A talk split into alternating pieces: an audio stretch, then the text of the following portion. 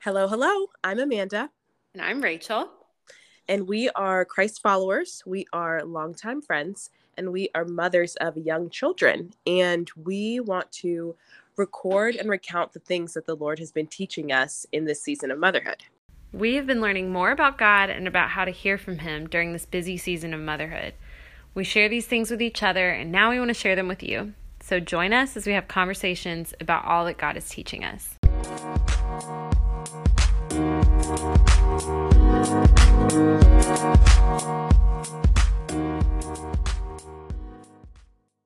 Hi, everybody. Today I will be recording the rest of Made to Thrive, which is a little book that I wrote last year about basically the premise of this podcast lessons learned through daily life as a mom and just things that God has been teaching me in this season.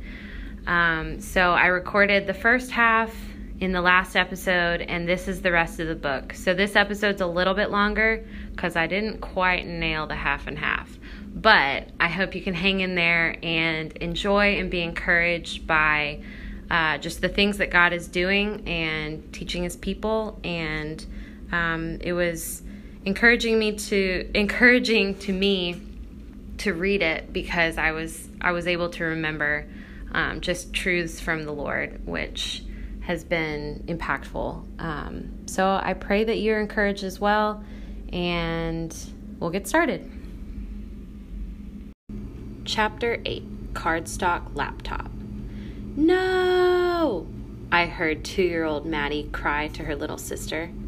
Looking over to see what the issue was, I watched one year old Mila walk around with an old cardstock church bulletin that had been folded in half and thrown in the trash. Apparently, this former piece of trash was the source of all the toddler emotions. I took the paper and gave it back to Maddie. I saw the girls with the bulletin multiple times over the next several days and overheard the same frustration when Mila would take the bulletin. Believe it or not, my children have toys and books and actual fun things to play with. But this folded piece of cardstock was the big thing, apparently. This evening, Maddie sat on the couch with the bulletin in her lap and opened it up to a 90 degree angle. She looked at her daddy and told him she was editing. Translation, editing. I have been editing a friend's book for the last year, and she knows that Mama's laptop either means a show or Mama is editing. What I thought was just a piece of trash was actually my little daughter's laptop, her tool to imitate her mama. She sat there next to me, and we both had our laptops. She watched my fingers and copied my movements. She looked up at me with her big doe eyes and smiled, saying, Maddie editing? Mama editing. What seemed to me to be the most insignificant thing in our house was to my baby girl a prized possession. That piece of paper meant something special to her, and it's as valuable in her eyes as a real laptop. And perhaps even more so because it allows her to be like her mama. Trav reminds me often to stop and pay attention to the girls, watching to see what they are really experiencing or trying to communicate. I'm starting to see why that's so important. Chapter 9 Fireworks. All of the memories I cherish most have felt surprisingly ordinary in the moment. What I had built up in my mind to be a fairy tale turned out to be real, normal life, but I wouldn't trade those moments for the world. Looking down at the man on one knee who was asking me to marry him turned out not to be some mysterious and heroic knight in shining armor, but my best friend the guy I talked to every single day and knew better than anyone else. It was so ordinary, but so wonderful. Meeting my babies for the first time was the same. It didn't feel like the fireworks moment so many describe. I didn't completely forget about my surroundings or lose all feelings of discomfort or pain. I didn't even feel that indescribable, overwhelming sense of love for my new little bundle. Utter relief and shock are more the feelings I would say characterized those first few moments for me. I was overjoyed to have my baby in my arms, but in that immediate moment, perhaps more overjoyed to be on the other side of giving birth. The reality was, as much as I loved my new little baby, I didn't know her. Beyond her kick patterns, preferred side of the womb, and the frequency of her hiccups, I really didn't know anything about this new baby I had just birthed. I loved her, of course, and my maternal instinct kicked into high gear instantly as I sought to comfort, soothe, and nourish my infant. But fireworks, ecstasy, unabashed bliss, not the words I would use to describe my feelings as I caught my breath from pushing so hard, or as I felt the rough tugging of the doctor stitching me up where I had torn. Those first few minutes and hours were a total whirlwind, but what a beautiful whirlwind. Meeting my babies may not have felt like a Hallmark card for me, and honing in on your why to discover your purpose during this season is so worth it. I have also found that the more I give of myself rather than trying to craft my perfect ideal scenario, the more fulfilled I am. It is more blessed to give than to receive. Acts 20:35 ESV. If I look to people to fulfill me, I will be disappointed every time.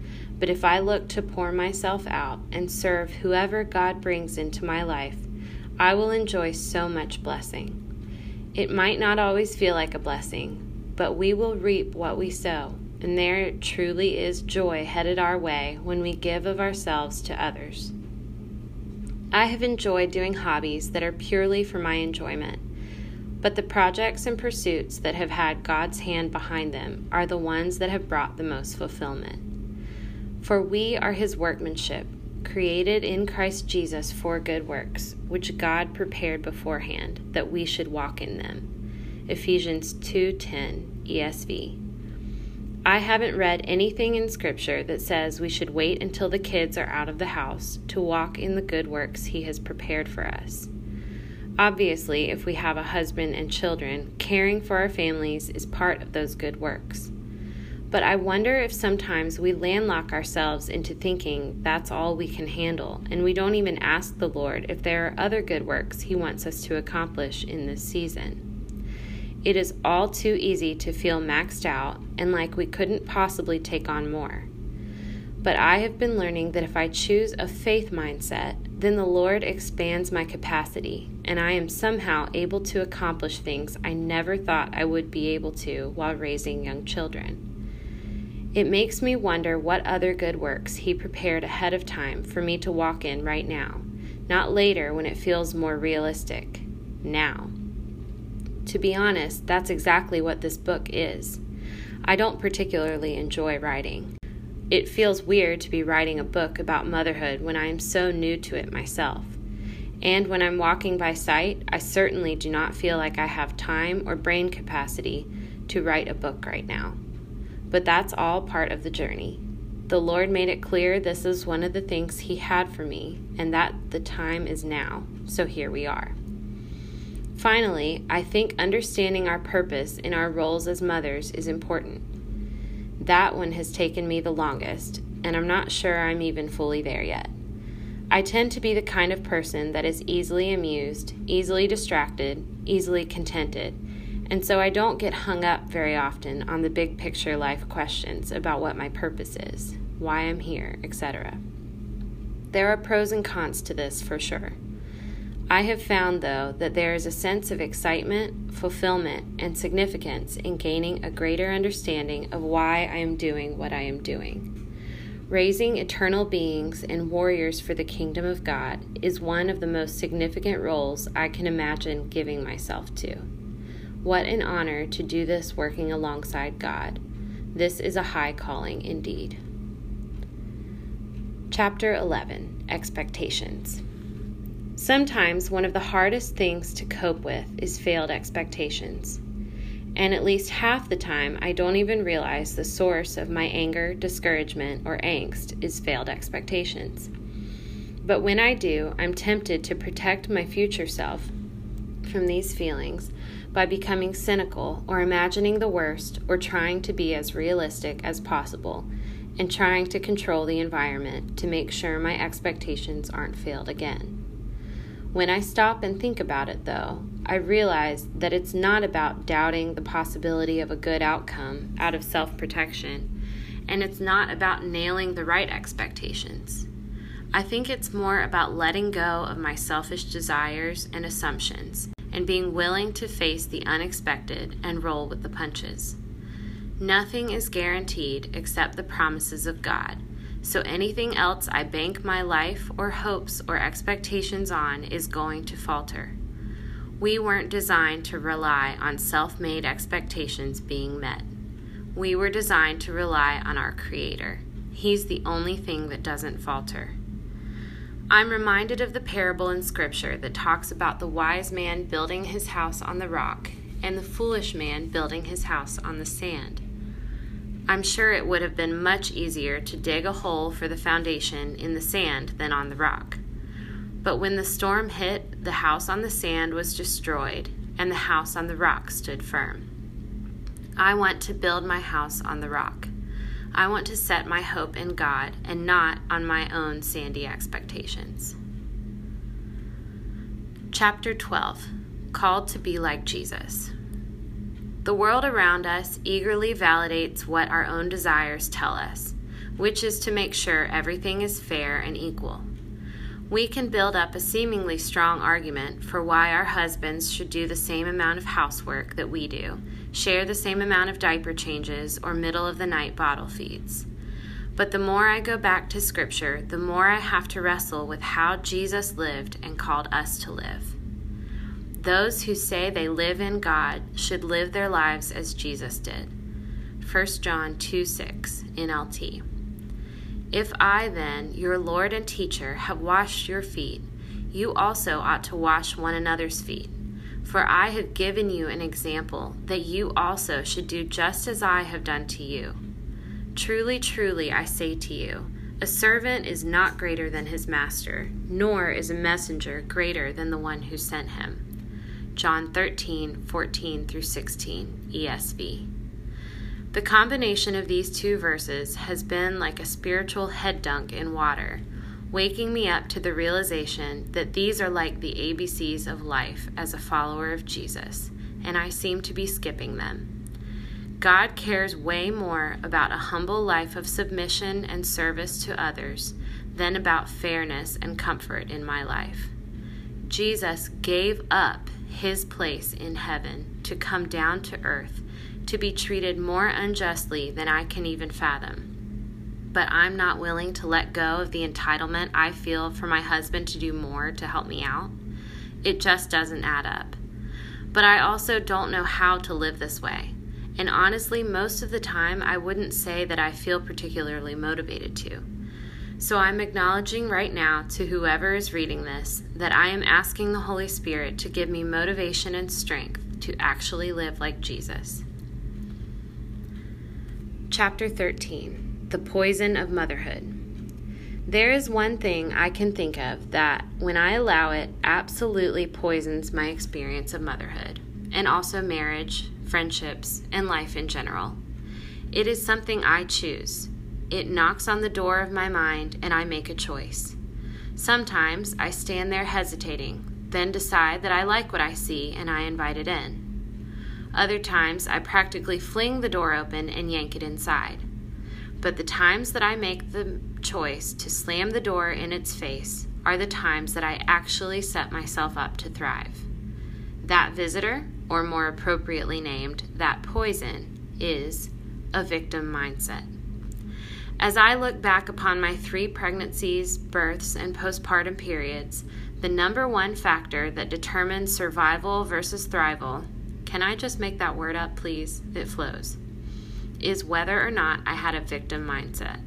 Many times in pregnancy, I threw myself some pretty bomb pity parties. Except after the quick hit of dopamine that the negativity brought, I was left feeling pretty miserable. Labor and delivery went better because I was chasing my dream of unmedicated births, so I knew I had to have a mentality of strength, love, and surrender. Postpartum tends to feel for me like the gateway back to normal life. With childbirth behind me, some semblance of normalcy for my body, my hormones, my life, is at least glimmering on the horizon. So much of my energy during pregnancy goes towards planning and preparing for the baby's arrival. And so much like a bride after her honeymoon, postpartum me starts shifting my attention to the rest of my life. And that's when, once again, I am faced with opportunities galore to choose whether or not I'm going to be a victim of my circumstances. I find that moms have quite an easy inroad to victim mindsets. The level of sacrifice required, even if we were to just give the bare minimum, is still gargantuan. We share our very own oxygen for crying out loud. The aches and pains, the decision fatigue, the overstimulation, the all encompassing continuousness of it all is a lot. Children are a delight, but it is also true that they require everything from us at times, and everything can be hard to give. I don't need to continue describing why it might be easy for us as moms to start feeling like a victim to our lives. Because I'm guessing most of us are acquainted with feeling at points like our husbands don't understand or don't do enough to ease our load. Or what about our friends going out for girls' night while we're stuck home with sick kids? Poor body image, FOMO, feeling run ragged, if we start going down these mental roads, we will find that we are walking hand in hand with that old poison, and we have become victims once again. The thing is, we can only be victims if something wrong is happening to us. Motherhood is hard, but it certainly isn't wrong. For some reason, I tend to expect utopia here on earth, and I get indignant all over again when my perfect little picture of how things should be once again doesn't fall into place. I like to be comfortable.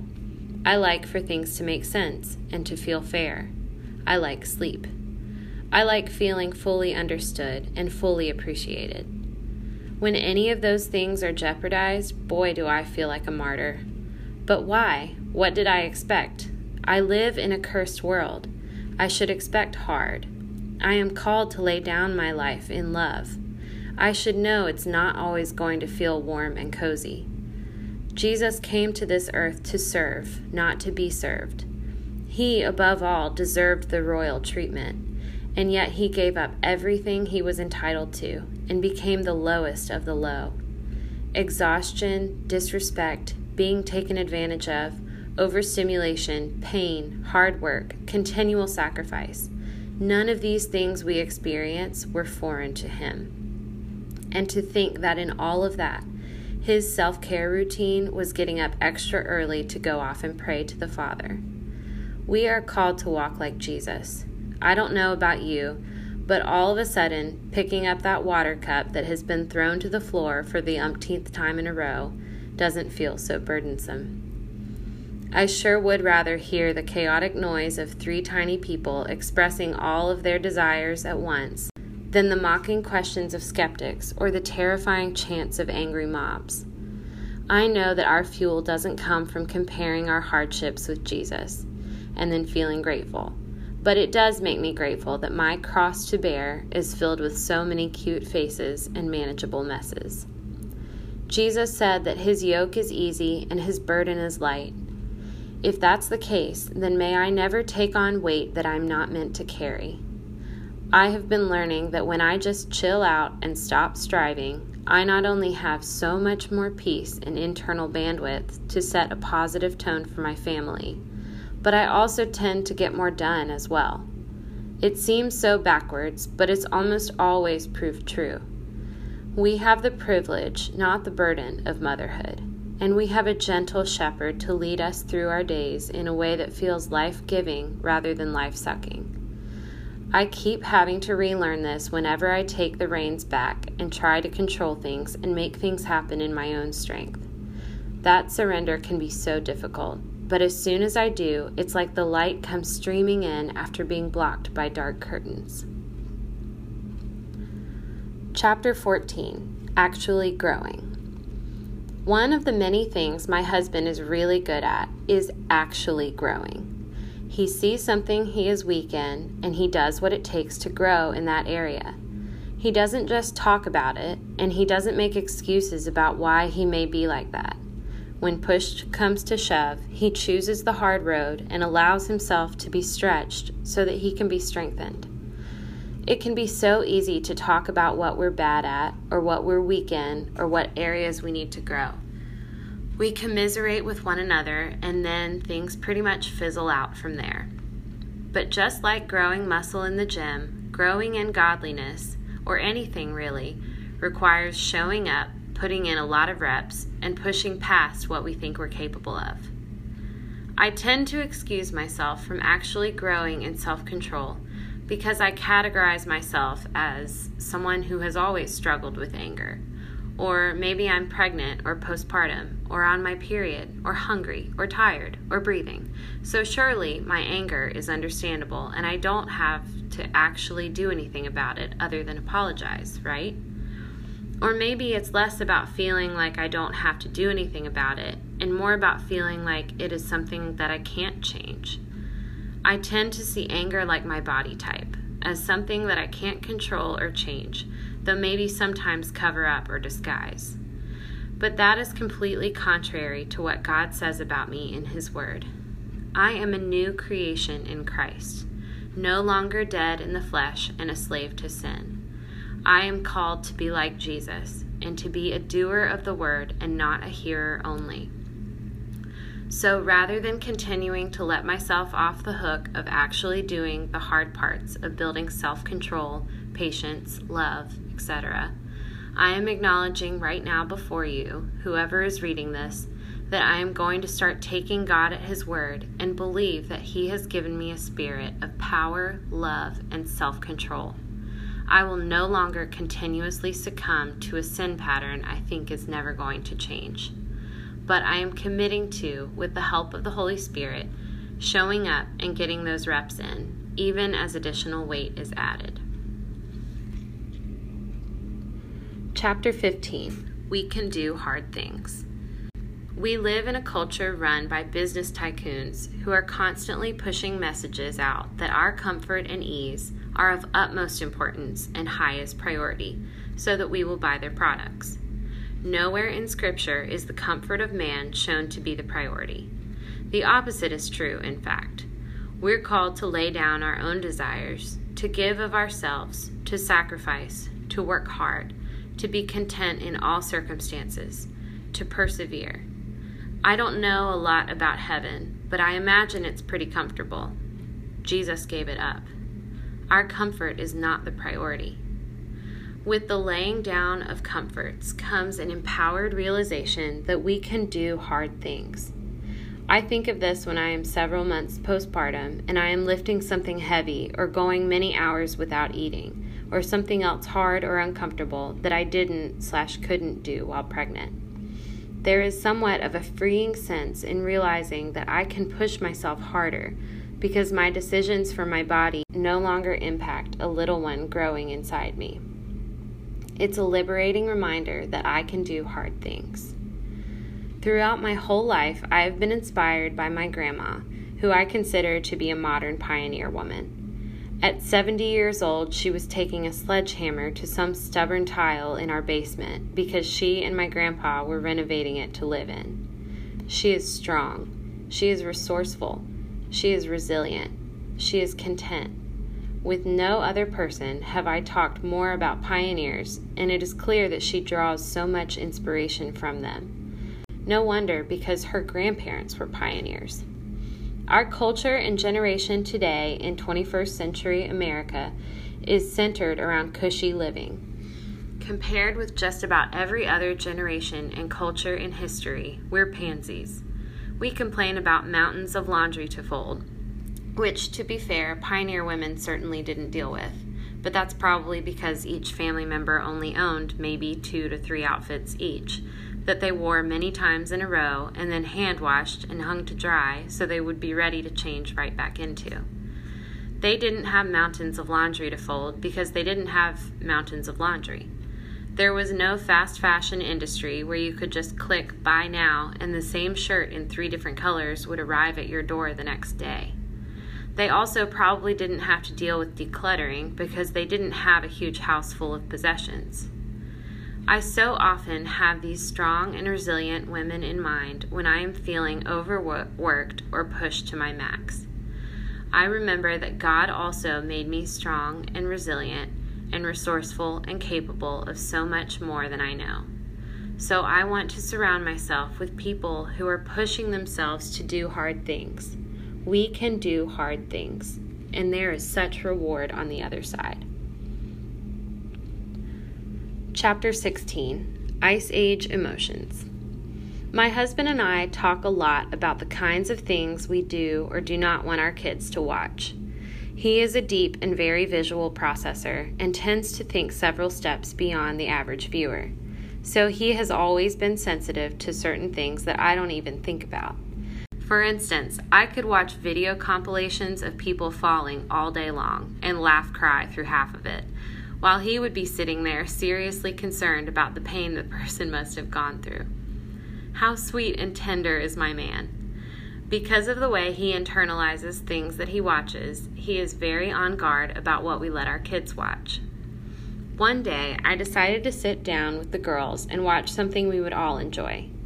It was harder than I thought to find something that didn't have scary stuff in it, but I eventually landed on Ice Age, because what could be wrong with Ice Age? The movie starts off with Scrat the squirrel desperately trying to get his acorn out of a wall of ice. I was trying to encourage the girls to laugh by laughing and pointing out how silly he was. Mila was sitting on my lap with thumb in mouth, laughing when I laughed. Maddie was wide eyed and completely engrossed.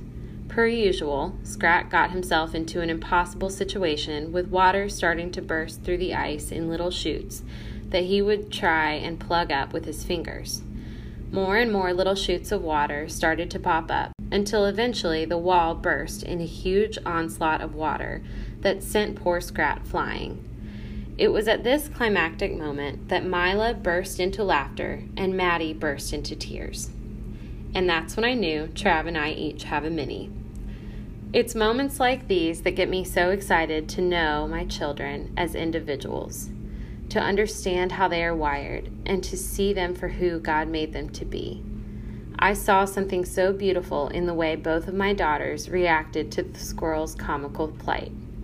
One found delight and joy in humor, the other displayed a tender empathy towards someone struggling. How I love what God has placed in both of my girls, and I pray that I will be able to help them embrace the way He has so uniquely, intentionally, and wonderfully made them. Chapter 17 Daddy's Home.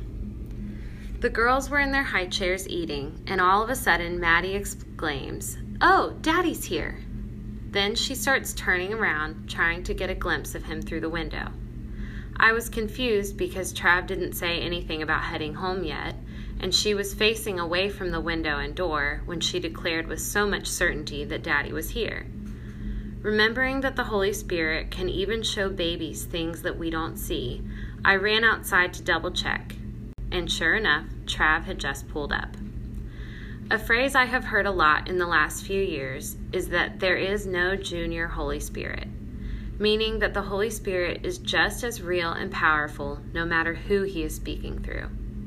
A toddler speaking words inspired by the Holy Spirit holds just as much weight as if the vessel being used were the most spirit filled elder.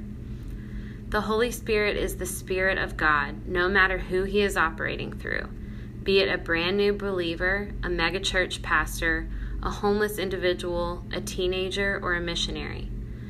I don't recall being particularly taught this, but I grew up with the assumption that God only really speaks through His Word, spiritual leaders, and very occasionally directly to His people. I expected to, in general, only hear from Him in church or a prayer meeting, and as a result, did not pay attention to how He may be speaking in other contexts, through unlikely people, or to me directly. I boxed in how God wanted to communicate, and I didn't think I could really hear from Him in mundane moments. As He has opened my eyes over the last several years, I have begun to see that He is constantly speaking. Our good Father is and wants to be so active and involved with His children, just like we do with ours. As I have begun to pay attention in faith to where and how he may be speaking, I have found that he is so much more accessible than I ever imagined. Isn't that what Jesus bought for us? Access to the Father? So now, when my two year old speaks a word of knowledge, I don't chalk it up to mere coincidence. I start paying closer attention to how the Lord might be speaking to and through my children, knowing that His heart is for them as well. I believe He gave my daughter sight or knowledge that day to know that her daddy was home. I am her mother, an adult who has been a believer for many years, and I am only just understanding what it is to hear and believe the voice of the Lord. If my children can start off that way, how incredibly rich will their relationships with Him be when they are my age? How deeply rooted and discerning will they be, even as they raise their own children? This gets me excited. Chapter 18 Right Eye Dominant. He just stared at her. I found it kind of odd that Trav's primary mode of interaction with the baby was just staring at her it wasn't the tilted head, enamored smile kind of stare either. That would have made more sense to me. It was just blank faced, focused staring. I knew before we had kids that my husband was not a baby person. We practically had to force him to hold his own baby nephew.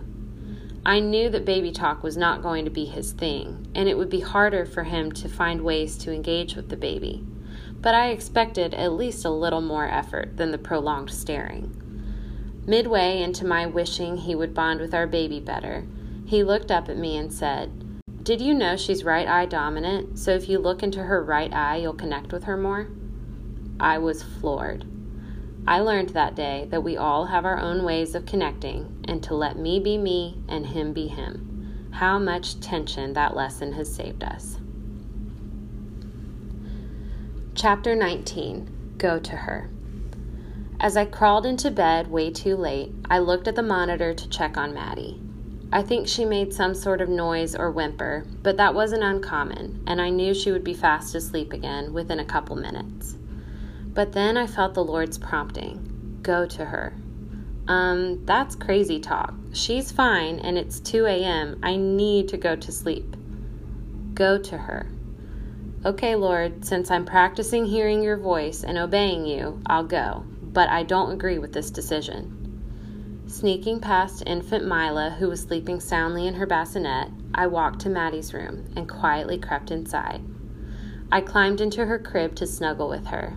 I figured maybe God was just giving me some sweet cuddle time with my girlie at a strange time of night. At least I hoped it would be snuggle time, but her curly head and big eyes immediately popped up to play. She thought it was so fun and silly that Mommy was in bed with her. I laid still, hoping she would be inspired to do the same, but she proceeded to stand up and play. After about 10 minutes, I could tell she was pooping. Why in the world was she pooping at 2 a.m.? I got up to change her, and without going into too much detail, let me just say that the kid who has a history of frequent and severe diaper rashes would have had the mother of all diaper rashes the next morning if I hadn't been there. The Holy Spirit, in His perfect wisdom and love, was taking care of my little girl and showing me how walking step by step with Him was enabling me to make better decisions for her than I would have made on my own. He knew the exact 10 minute window that I needed to be there to change her diaper and protect her from pain in the morning. Chapter 20 The Burden of Our Happiness. The mojo of our culture today is that our happiness is the ultimate point of our lives, and whether we realize it or not, that way of living usually leads to feeling like our kids exist for our happiness. I'm sad to say I have bought into these lies far too often that my happiness is the goal and that my kids are here to make me happy. Of course, they do make me happier than they'll probably ever know, but that is not their purpose in this life. They are a gift, but they are not meant to fulfill me. Only the giver of the gifts can do that. The fact is, we are the creation, not the creator. We all exist for Him. As soon as I start living outside of this reality, I'm operating outside of His design and things start to fall apart. I keep grasping at happiness and exasperatingly coming up just short of it. It feels like I'm so close. If only my husband helped around the house more, or the kids would stop fighting, or the house looked more like Pinterest, or if I could just get more time to myself, then everything would feel right and I would be happy. But the burden of my happiness is only one that God can handle. My husband can't handle it. My children can't handle it. My wallet can't handle it. My body can't handle it. When I am irritable or snippy towards Trav, it is almost always because I am expecting him to fill a hole he will never be able to fill. In the same way, my kids are not able to fulfill me. So, whether I mean to or not, it's unfair of me to place an expectation upon them that they can never live up to. I realize that if I allow my kids to be my idols in this way, what may begin as blissful affection for my new baby could easily turn into a critical disapproval that my kids may feel the burden of well into adulthood. If I treat my kids according to the false premise that they're here for my happiness, then I'll treat them according to my feelings rather than building for them a foundation that will set them up for the rest of life on earth and for eternity. Potentially, the most important thing I can do for them is understand that they are gifts from God but they are ultimately His, and it is in Him alone that both they and I will find our happiness. Chapter 21 Let Us Not Grow Weary. I'm just weary, I complained as I rehearsed in my head just what exactly was so offensive about my husband saying that he was having a lot of back pain, and also that he would love some toast, the special way I make it. I started building up a case in my mind about how I was the victim in this situation, and I was constantly filling needs, and nobody cared about the fact that I might have needs, and how I would appreciate it if my husband would assess what all I was in the middle of before adding more to my plate, etc. I was pleased with my argument so far and thought I definitely had a solid enough case to wallow in my feelings and to complain to my husband. But something wasn't quite right. I knew that somehow, despite all appearances to myself, I was off and the road I was on wasn't going to lead anywhere good. I thought about how I had told Trav in the past that I wanted him to come to me when his back was hurting and I would gladly give him a massage. And how in the past I had shown so much delight in making him a meal or snack that he really enjoyed. I have always loved taking good care of my husband because he is my favorite person, my best friend, and the love of my life. I'm his wife, and it is my joy to take care of him. So, what was the problem? Again, I started building up my case.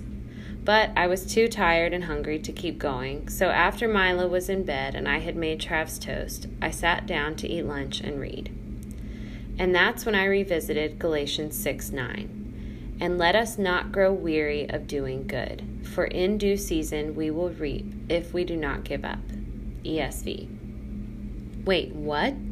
Has it always said that? This verse I have quoted for years, encouraged my husband with, reminded myself of. Has it really always said to not grow weary of doing good? In a moment of revelation, I realized I have always interpreted this verse as saying, When you are weary of doing good, do not give up. But to not grow weary in the first place? Of course we'll grow weary. What do you mean, don't grow weary? My mind bucks this as a possibility, but it's right there in Scripture. So it must be possible and it must be best. The call by God is to not get tired of doing good. This is revolutionary as a mom. If God said, Don't grow weary of doing good, then my next question is, How? Other verses start flooding my mind about God's sufficient grace, joy in every kind of trial, taking Christ's light burden and easy yoke, and the secret to contentment. I can do all things through Christ who strengthens me. Philippians 4:13 ESV. Motherhood is hard, but Jesus has made sure we are well equipped to handle it if we'll just take Him up on His gifts. The fruit of the Spirit is love. The fruit of the Spirit is joy.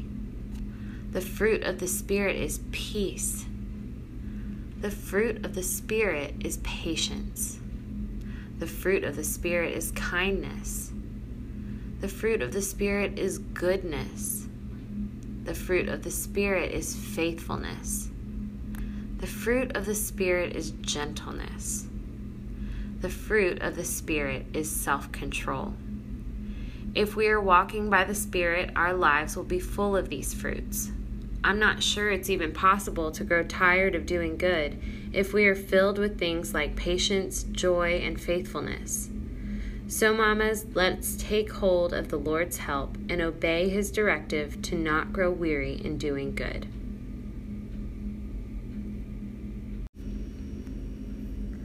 A letter to my daughter, a perspective shift. Mila Jade, my beautiful daughter. You are eight months old and cute as can be. You are waking up throughout the night again, and while I'm sleep deprived and confused as to why, and wondering if I should be doing anything differently, I have stopped fighting it and stopped feeling like I'm failing somehow. Instead, I am soaking up the moments I have to comfort you, feed you, and hold you close. I know these precious days are passing quickly, and I don't want to miss out on being everything you need me to be right now, and on privileged moments that God has given only me. I don't want to be so busy making sure I'm making the best choices that I miss out on you. You are so much more important than me being able to say that my baby sleeps through the night. You matter so much more to me than sleep. I consider myself blessed beyond measure to get to mother you. Every morning you wake up again around 5:30 a.m. before mommy is ready to get up for the day. And I feed you and then we snuggle our faces close and you squeal and smile and my heart soars. Then I put you in your pack and play with toys while I snooze for a little longer until you are ready to go back to sleep and finish your night. I treasure those early morning squeal and smile filled face snuggles. I love being close to you and bonding with my joyful girl. I have so many more thoughts I want to share, but I need to get to sleep before you wake up hungry again. I love you, my girly. Mommy. Father, I thank you so much for all that you are doing, all that you are showing your people, all just how good of a God you are. Thank you that you are with us as we mother these children. You are with us as we go to our jobs, as we get up, as we go to sleep. Um, we acknowledge that you are God and we're your people. And I just pray that this um, this episode would you would use it to speak to whoever's listening in a way that um, builds them up and draws them closer to you. In your name I pray. Amen. Thus concludes season one of Motherhood Chronicle. Nope, that's not what it's called. LOL blooper. Thus concludes, this concludes season one of Mom Chronicles. Amanda and I are going to be taking a few weeks off and we will be back with season two. So stay tuned and subscribe to this podcast on the podcast app or Spotify um, so that you can know when the next episode comes.